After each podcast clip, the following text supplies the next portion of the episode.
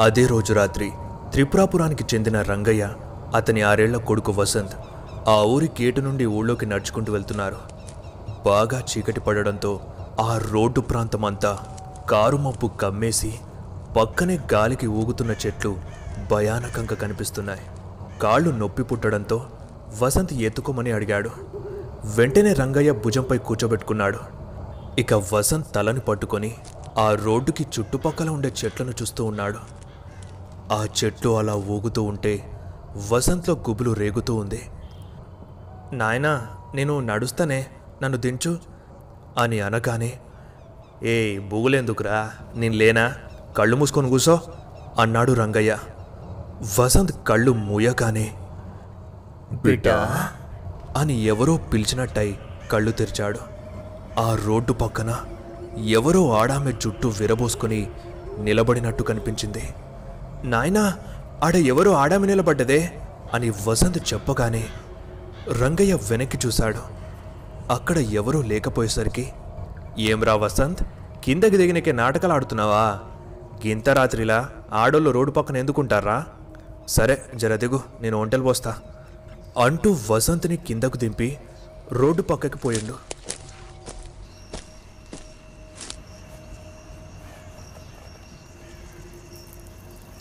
రే వసంత్ బుగులైతే హనుమప్పకి మొక్కు.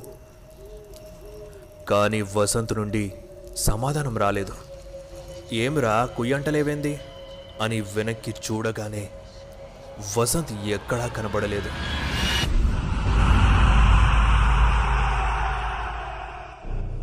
ఇలా వరుసగా పది రోజుల్లో ఆరు మంది ఆ ఊర్లో కనబడకుండా పోగానే ఊరు ఊరంతా అట్టుడికిపోయింది పోలీసులకు ఫిర్యాదు చేసినా వాళ్ళకి ఎలాంటి ఆనవాళ్ళు దొరకలేదు. ఇక ఊరంతా రాత్రైతే చాలు.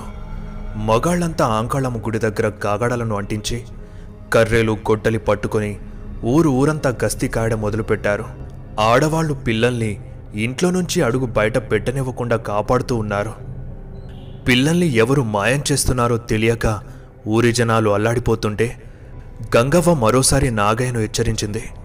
వెంటనే ఊర్లో వాళ్ళకి విషయాన్ని చెప్పి అమావాస్య రాకముందే ఆంకాళమ్మకి పోతును బలిచ్చి ఆ రక్తాన్ని ఊరంతా చల్లమని కోరింది. ఒకవేళ అమావాస్య మొదలైతే మాత్రం ఆ ఆత్మశక్తి అంతకంతకు పెరిగిపోతుంది. అలా జరిగితే దాని ముందు అమ్మవారి శక్తి కూడా పనిచేయదు.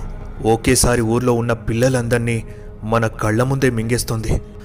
అప్పుడు మనం ఏమీ చేయలేని నిస్సహాయ స్థితిలో ఉంటాం అని చెప్పగానే నాగయ్య అసలు ఏమీ వినిపించుకోకుండా భార్య సువర్ణకి శేఖర్ని జాగ్రత్తగా చూసుకొని చెప్పి ఇంట్లో నుండి యాంకాళమ్మ గుడికి వెళ్ళాడు. గుడి దగ్గర అందరూ కాగడాలను అంటిస్తూ ఉండగా గంగవ్వ అక్కడికొచ్చి అంకమ్మ ఆత్మ గురించి పూసగుచ్చినట్టు అందరికీ చెప్పింది. నాగయ్యలా అందరూ ఉండరుగా. చాలామంది దాన్ని నమ్మారు. కొందరేమో మేము అంకమ్మ ఆత్మ గురించి మా తాతలు చెప్తే విన్నాం అని అనేసరికి నాగయ్యలో మార్పు మెల్లిగా మొదలైంది. అప్పుడే రంగయ్య అవును నాగయ్య నా కొడుకు కూడా ఊర్లోకి వస్తుంటే ఎవరో ఆడ మనిషిని చూశానని చెప్పాడు. ఆ తర్వాత నా కొడుకు నాకు కనబడలేదు. అని కన్నీళ్ళు కాచగానే నాగయ్య నా మాట నమ్మరా? ఇంకా ఆలస్యం చేయకు. వెంటనే పూజ మొదలుపెట్టి పోతును బలిచ్చే ఏర్పాట్లు చేయి. అమావాస్య మొదలయ్యే గడియలు దగ్గర పడ్డాయి అని గంగవ్వ అంది సరిగ్గా రాత్రి తొమ్మిది అవుతూ ఉండగా శంకర్ ఇంట్లో కూర్చొని టీవీలో శక్తిమాన్ చూస్తూ ఉన్నాడు.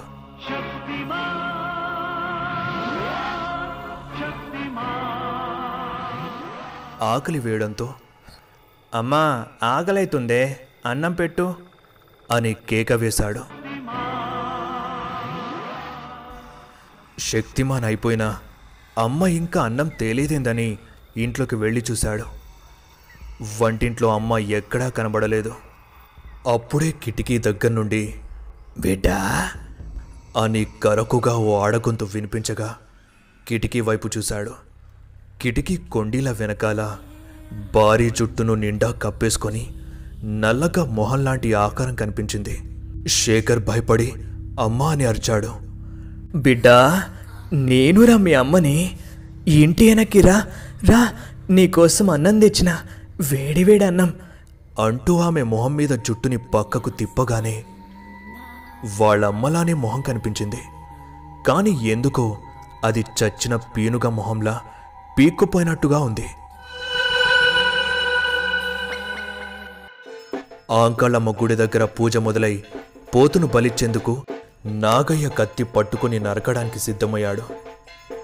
గంగవ్వ తనలో తాను ఆంకాలమ్మను ప్రార్థిస్తూ ఉంది. ఊరి జనాలంతా కళ్ళు పెద్దవి చేసి చూస్తూ ఉన్నారు.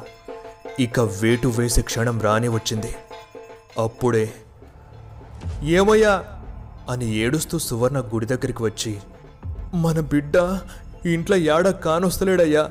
అని చెప్పగానే నువ్వు ఇంట్లోనే ఉన్నావు కదనే? వాడు బయటకు వస్తుంటే ఏం చేస్తున్నావు?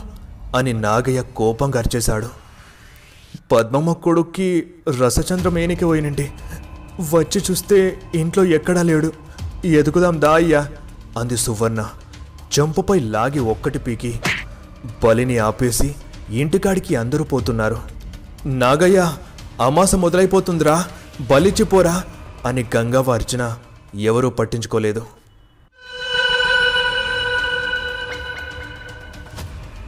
ఇక ఇంటికి వెళ్ళి ఇల్లంతా గాలించగా శేఖర్ ఎక్కడా కనబడలేదు. ఇక శేఖర్ని కూడా అంకమ్మ ఆత్మ మింగేసిందనుకుని బొలోమంటూ నాగయ్య సువర్ణ అక్కడే ఏడుస్తూ కుప్పకూలిపోయారు. అప్పుడే ఎవరో పరిగెత్తుకుంటూ వచ్చి నాగయ్య నీ కొడుకు అంకాళమ్మ గుడి దగ్గరే ఉన్నాడు అని చెప్పగానే వెంటనే అక్కడికి అందరూ వెళ్ళారు. గంగవ్వ చేతుల రక్షణలో శేఖర్ క్షేమంగా కనిపించగానే నాగయ్య వెళ్ళి అమ్మకి చెప్పకుండా ఎందుకొచ్చినావురా అని అడుగుతూ ఉండగా నాగయ్య ముందు బలివ్వరా? అని గంగవాంది. వెంటనే కత్తిపట్టి మేక మెడపై పెట్టగానే ఒక్కసారిగా అక్కడున్న వాతావరణం నల్లగా మారి దుమ్ము ధూళితో అందరినీ ముంచేయసాగింది. చల్లని గాలి ఇంకాస్త చిక్కగా మారి అందరినీ బిగుసుకుపోయేట్టు చేస్తోంది. హఠాత్తుగా ఆ ప్రాంతంలో ఒక తెల్లటి పొగ ఆవరించి నీ కొడుకుని నా నుండి ఎవరూ తప్పించలేరు. అని భయంకరమైన ధ్వని వినిపించింది. అందరూ బెంబేలెత్తి ఆ పొగవైపే చూస్తున్నారు. మెల్లిగా ఆ పొగ ఆవిరై ఒక వికృత రూపం ప్రత్యక్షమైంది. కళ్ళు గుంతలు పడి జుట్టు మర్రి చెట్టు ఊడల్లాగా కాళ్ళదాకా పాకి శరీరం కుళ్ళిపోయిన శవంలా ఒళ్ళంతా పురుగులు పట్టి దాని వాసన ఆ గుడి ప్రాంగణాన్ని ఆవహించింది. నాగయ్య అంకమ్మ ఆత్మ వచ్చేసిందిరా. జల్ది బలిచ్చి రక్తాన్ని చల్లే అని గట్టిగా గంగవార్చింది నాగయ్య మేకపోతు తలకాయని నరికేసి ఎర్రని లావాల మరుగుతో వెదజల్లుతున్న రక్తాన్ని అందరూ మట్టి పాత్రలు పట్టుకొని ఊరి చుట్టూ పోస్తూ ఆంకాళమ్మ తల్లి ఆంకాళమ్మ తల్లి ఆంకాళమ్మ తల్లి ఆంకాళమ్మ తల్లి కాపాడమ్మా అని వేడుకుంటూ ఉన్నారు. అయినా అంకమ్మ ఆత్మ అక్కడే ఉంది. మీరు ఎంత వేడుకున్నా రక్తాన్ని దారబోసిన ఆ బిడ్డని నేను మింగే తీరుతాను. నన్ను మీ ఆంకాలమ్మ ఏమీ చెయ్యలేదు. అని నవ్వుతూ ఉంటే ఆ నవ్వుకి గుడి ప్రాంగణం దద్దరిల్లిపోతుంది. అమావాస్య మొదలు కావడంతో ఆ దేవత శక్తిని కోల్పోయింది. ఇక క్షణం క్షణం గడిచే కొద్దీ అంకమ్మ ఆత్మబలం పెరిగిపోతూ ఉంది. అంకమ్మ తన చేతులు పెద్దగా చేసి గంగవ్వ చెరలో ఉన్న శేఖర్ని ఎత్తుకొని నా ఏడో బిడ్డ నా ఏడో బిడ్డ నా కడుపులోకి పోతున్నాడు పోతున్నాడు అని నోరు పెద్దగా తెరిచింది. మెల్లి మెల్లిగా శేఖర్ని మింగేసింది. అందరూ పెద్దగా అరుస్తూ అక్కడి నుండి పారిపోతూ ఉన్నారు. సువర్ణ అప్పటికే కళ్ళు తిరిగి పడిపోయింది. కానీ గంగవ్వ ఉన్నట్టుండి అంకమ్మ ఆత్మకి ఎదురుగా నిలబడి ఏదో పూనినట్టు ఏవేవో మంత్రాలు చదువుతూ ఉంది. గంగవ్వ కళ్ళు అగ్ని జ్వాలలా ఎర్రగా మారి అంకమ్మని చూస్తుంటే ఆ మంత్రాలకు అంకమ్మ ఆత్మ నుండి వింత వింతగా చిన్నపిల్లల అరుపులు వినిపిస్తూ ఉన్నాయి. గంగవ్వ మంత్రాలు ఇంకా పెద్దగై ప్రతిధ్వనిస్తుంటే అంకమ్మ కడుపు అంతకంతకు పెరిగిపోతూ ఉంది. ఆంకాలమ్మ తల్లి! అని ఒక్కసారిగా గంగవ్వ అరవగానే అంకమ్మ కడుపు పగిలిపోయింది. చుట్టూ వీస్తున్న గాలి కొళ్ళిపోయిన దుర్వాసనతో నిండి తెల్లటి పొగ దట్టంగా పేరుకుపోయింది. ఆ పొగతెర కనుమరుగవగానే నేలపై శేఖర్తో సహా మింగేసిన మిగతా పిల్లలు బయటపడ్డారు. గంగవ్వ నీరసించి అక్కడే నేలపై కుప్పకూలిపోయింది అప్పుడే ఊరంతా రక్తాన్ని చల్లేసి వచ్చిన నాగయ్య శేఖర్ గంగవ్వ దగ్గరికి పరిగెత్తి పైకి లేపాడు.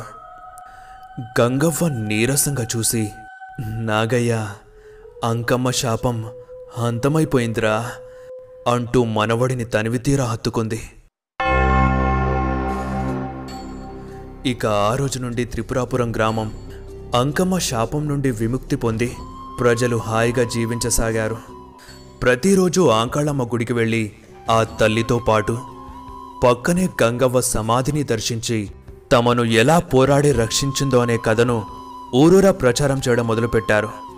ఆంకాళమ్మ గుడిలో ఉండే గ్రంథంలో గంగవ్వ పోరాట చరిత్రను లిఖించారు. కానీ మళ్ళీ డెబ్బై ఏళ్ళకి అంకమ్మ ఆత్మ తిరిగి వస్తుందని ఎవరూ ఊహించి ఉండరు.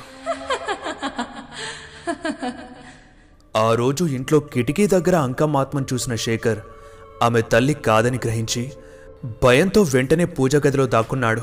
కానీ అంకమ్మ ఆత్మ చేసే శబ్దాలను తట్టుకోలేక ఇంట్లో నుండి పారిపోయి గుడికి చేరుకున్నాడు.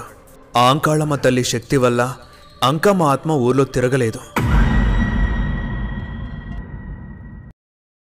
మన ఛానల్ మెంబర్షిప్ తీసుకొని మన ఛానల్ గ్రోత్కి ఎంతో సపోర్ట్ చేస్తున్న వీళ్ళకి నా బిగ్ థ్యాంక్స్. మీరు ఇలానే సపోర్ట్ చేస్తూ ఉంటారని మనస్ఫూర్తిగా కోరుకుంటున్నాను. మీరు కూడా సపోర్ట్ చేయాలి అనుకుంటే జాయిన్ బటన్పై క్లిక్ చేసి మెంబర్షిప్ తీసుకోండి. దీనివల్ల మీకు ఎక్స్క్లూజివ్ కంటెంట్ కూడా లభిస్తుంది. ఇప్పుడు ఈ స్టోరీని యూట్యూబ్లోనే కాదు Spotify. Wynk music Apple podcast Google podcast Jio Saavn గానాలో కూడా వినండి. మరిన్ని అప్డేట్స్ మరియు షార్ట్ స్టోరీస్ కోసం మన ఇన్స్టాగ్రామ్ పేజ్ని ఫాలో అయిపోండి. లింక్ డిస్క్రిప్షన్లో ఉంది. ఈ స్టోరీ కనుక మీకు నచ్చినట్టయితే లైక్ చేసి కామెంట్ చేసి షేర్ చేయండి. ఇక మరిన్ని హర్రర్ స్టోరీస్ కోసం సబ్స్క్రైబ్ చేయండి.